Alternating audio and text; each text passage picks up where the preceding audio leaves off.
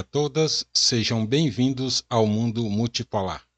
Lembrando a todos que nosso conteúdo é 100% free. Nós não temos nenhum patrocínio, não temos nenhuma empresa por trás financiando o nosso trabalho. É um trabalho totalmente independente. Mas se você quiser contribuir, pode fazê-lo através da chave Pix, que está aí na descrição dos episódios. A gente vai colocar nesses próximos episódios é, nesse nos próximos episódios a, a nossa chave Pix, se você quiser contribuir é, fazendo uma doação de qualquer valor para a manutenção do nosso trabalho. Hoje nós vamos abrir uma sessão nova no nosso é, podcast, que é dedicada exclusivamente à América Latina. E vamos abrir com uma notícia boa e esperançosa para todos nós, para todos nós como latino-americanos. Na verdade, a partir de uma experiência da Bolívia, vamos ver o que é possível fazer em defesa dos interesses das populações da América Latina.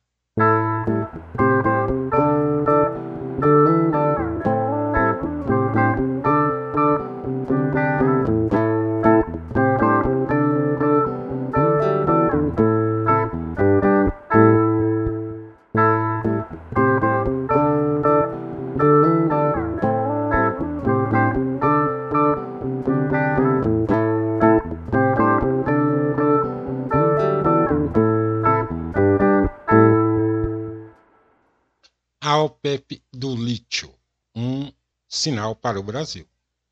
A Bolívia passou recentemente por um golpe civil-militar movido pelas potências é, capitalistas do Norte. A Bolívia é um dos estados, se não o estado mais pobre da América Latina. Qual o interesse em dar um golpe na Bolívia?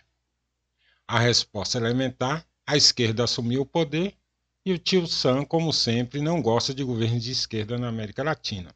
Verdade? Meia verdade. Como venho argumentando, o atual estágio do capitalismo nas grandes economias não aceita um não como resposta.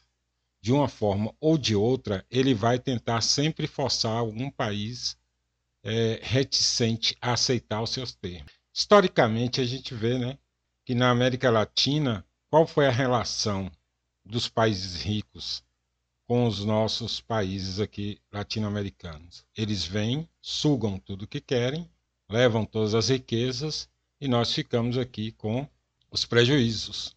Certamente não prejuízo para todos, algumas parcelas das elites locais também é, é, se consorciam, lucram com essa exploração do capital internacional, mas o grosso da riqueza vai todo para fora.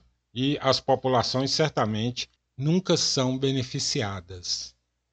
Diante da, das reticências de alguns países pobres em aceitar as negociações baseadas em regras impostas pelos americanos, tornou-se padrão seguir mais ou menos esse mesmo modelito, ou seja, diversas agências dos Estados Unidos e seus porta-vozes disfarçados de acadêmicos ou jornalistas é, são convocados para perceber, conceber manuais é, escritos que ressaltam a necessidade de destroçar a reputação de um líder popular, o que no jargão especializado se chama de assassinato de reputação qualificando como ladrão, corrupto, ditador e ignorante.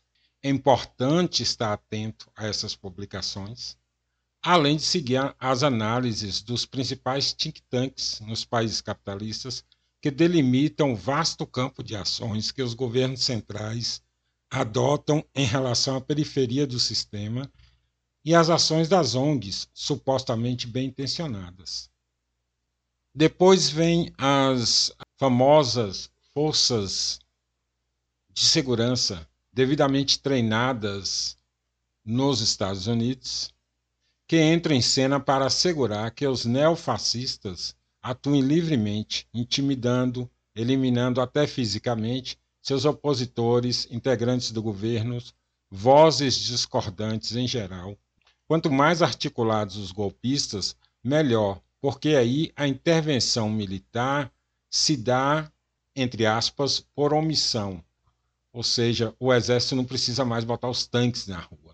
Quanto menor for a necessidade de uma intervenção direta dos exércitos nesses golpes modernos, melhor. Os neofascistas assumem o poder, os militares fazem caras de paisagem e o golpe está pronto. Esse é o cenário que ocorreu na Bolívia é, e que ocorreu em outras regiões também. O Maidan 2014 na, na, na Ucrânia, só para ficar em um exemplo, tem sido o padrão desses golpes é, recentes.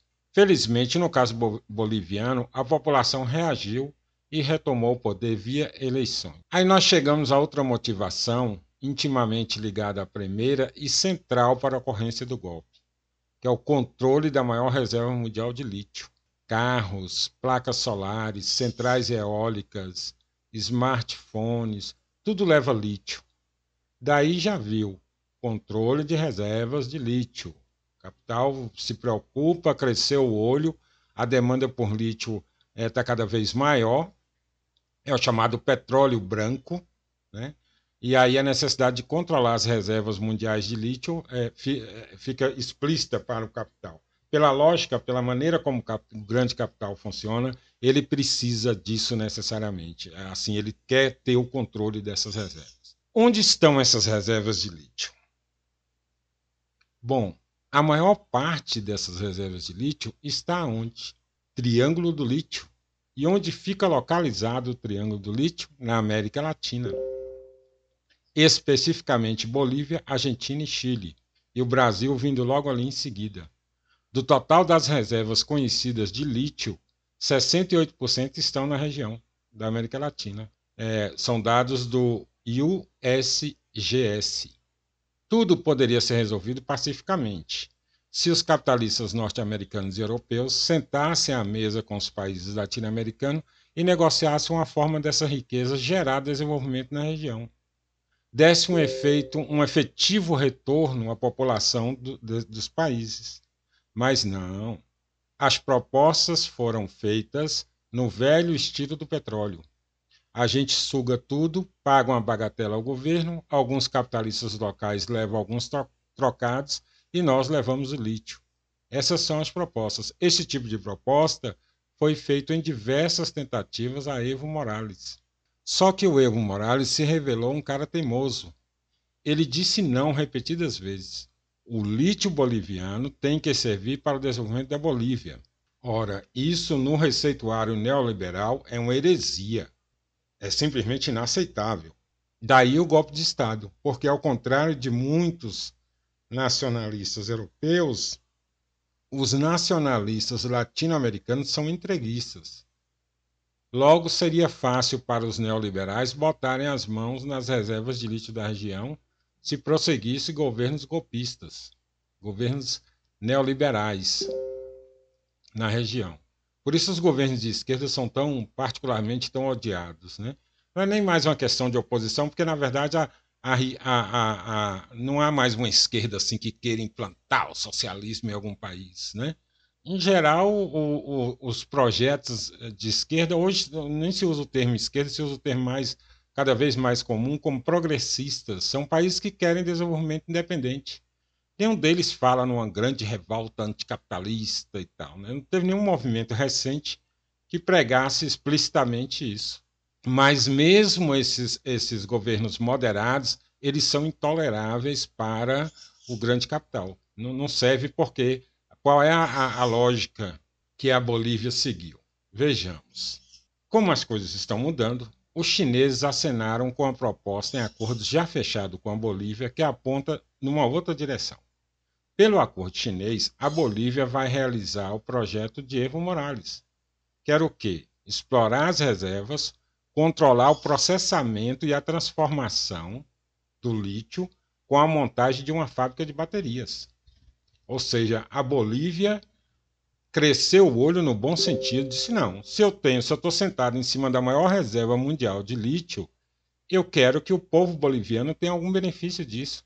Nada de vir aqui uma empresa é, é, americana europeia, ou seja, inglesa, seja alemã e tal, olha, vou aqui tirar todo o lítio, vocês ficam só como escavadores do lítio, eu pago uns impostos aqui e levo essa riqueza toda para fora. O que o Evo Morales bateu o pé firme e a Bolívia acabou de acertar agora com a China é: não, você quer o meu lítio, eu vendo para você. Agora eu quero é, uma fábrica, eu quero processar o lítio aqui, eu vou criar uma empresa nacional, vou criar uma empresa nacional. Essa empresa nacional vai cuidar do lítio, então nós vamos ter aqui a extração do lítio, o processamento do lítio e uma fábrica de baterias, porque é o grande recurso usado no mundo. As baterias são importantíssimas hoje, o lítio é a base. De. Então o Evo Morales está dizendo o seguinte: eu quero ser não só um fornecedor de matéria-prima, mas eu quero sim atuar no processamento dessa matéria-prima, que eu quero ganhar dinheiro vendendo com o produto dessa matéria-prima, que são as baterias de lítio. Então a, a China concordou, vai ser criada uma fábrica né? uma empresa nacional, aí entre os chineses com capital, claramente que eles vão ter um contrato para a venda desse lítio para a China, é óbvio, a China não, não, vai entrar numa para não ganhar, ela vai ganhar, mas a, a fórmula ganha-ganha dos chineses é uma perspectiva decente para os bolivianos. Porque, ao contrário das propostas anteriores foram feitas por outros países capitalistas, essa proposta permite que a Bolívia fique com alguma coisa. Ela vai ter sua própria, própria fábrica de baterias. Se ela tiver capacidade de abastecer o mercado chinês e depois vender para outros mercados ainda, ela vai fazer isso. Tudo depende agora da Bolívia é, desenvolver essa capacidade que permita criar mais divisas para o país. Per, per, ou seja, a, a boa parte da riqueza gerada com lítio nesse esquema vai ficar com a própria Bolívia. Bom, me demorei no caso da Bolívia para salientar que a América Latina tem uma oportunidade fantástica de desenvolvimento é, se tratar seus recursos naturais no quadro desse exemplo boliviano. A, a luta da Bolívia para controlar sua produção de lítio, ela acaba sendo um farol para todo o, o resto do, do, do, da América Latina. E um alerta para o Brasil. Né? Brasil que se cuide assim. O Brasil tem a quinta reserva de lítio do mundo. Então, o governo brasileiro deve ter a capacidade de articular, inclusive se articular na região, para a construção de acordos nos modelos do conquistado pela Bolívia. Esse é o caminho para nós. O Brasil tem o dever de pensar grande. O Brasil precisa de uma indústria naval. O Brasil precisa garantir a sua segurança alimentar.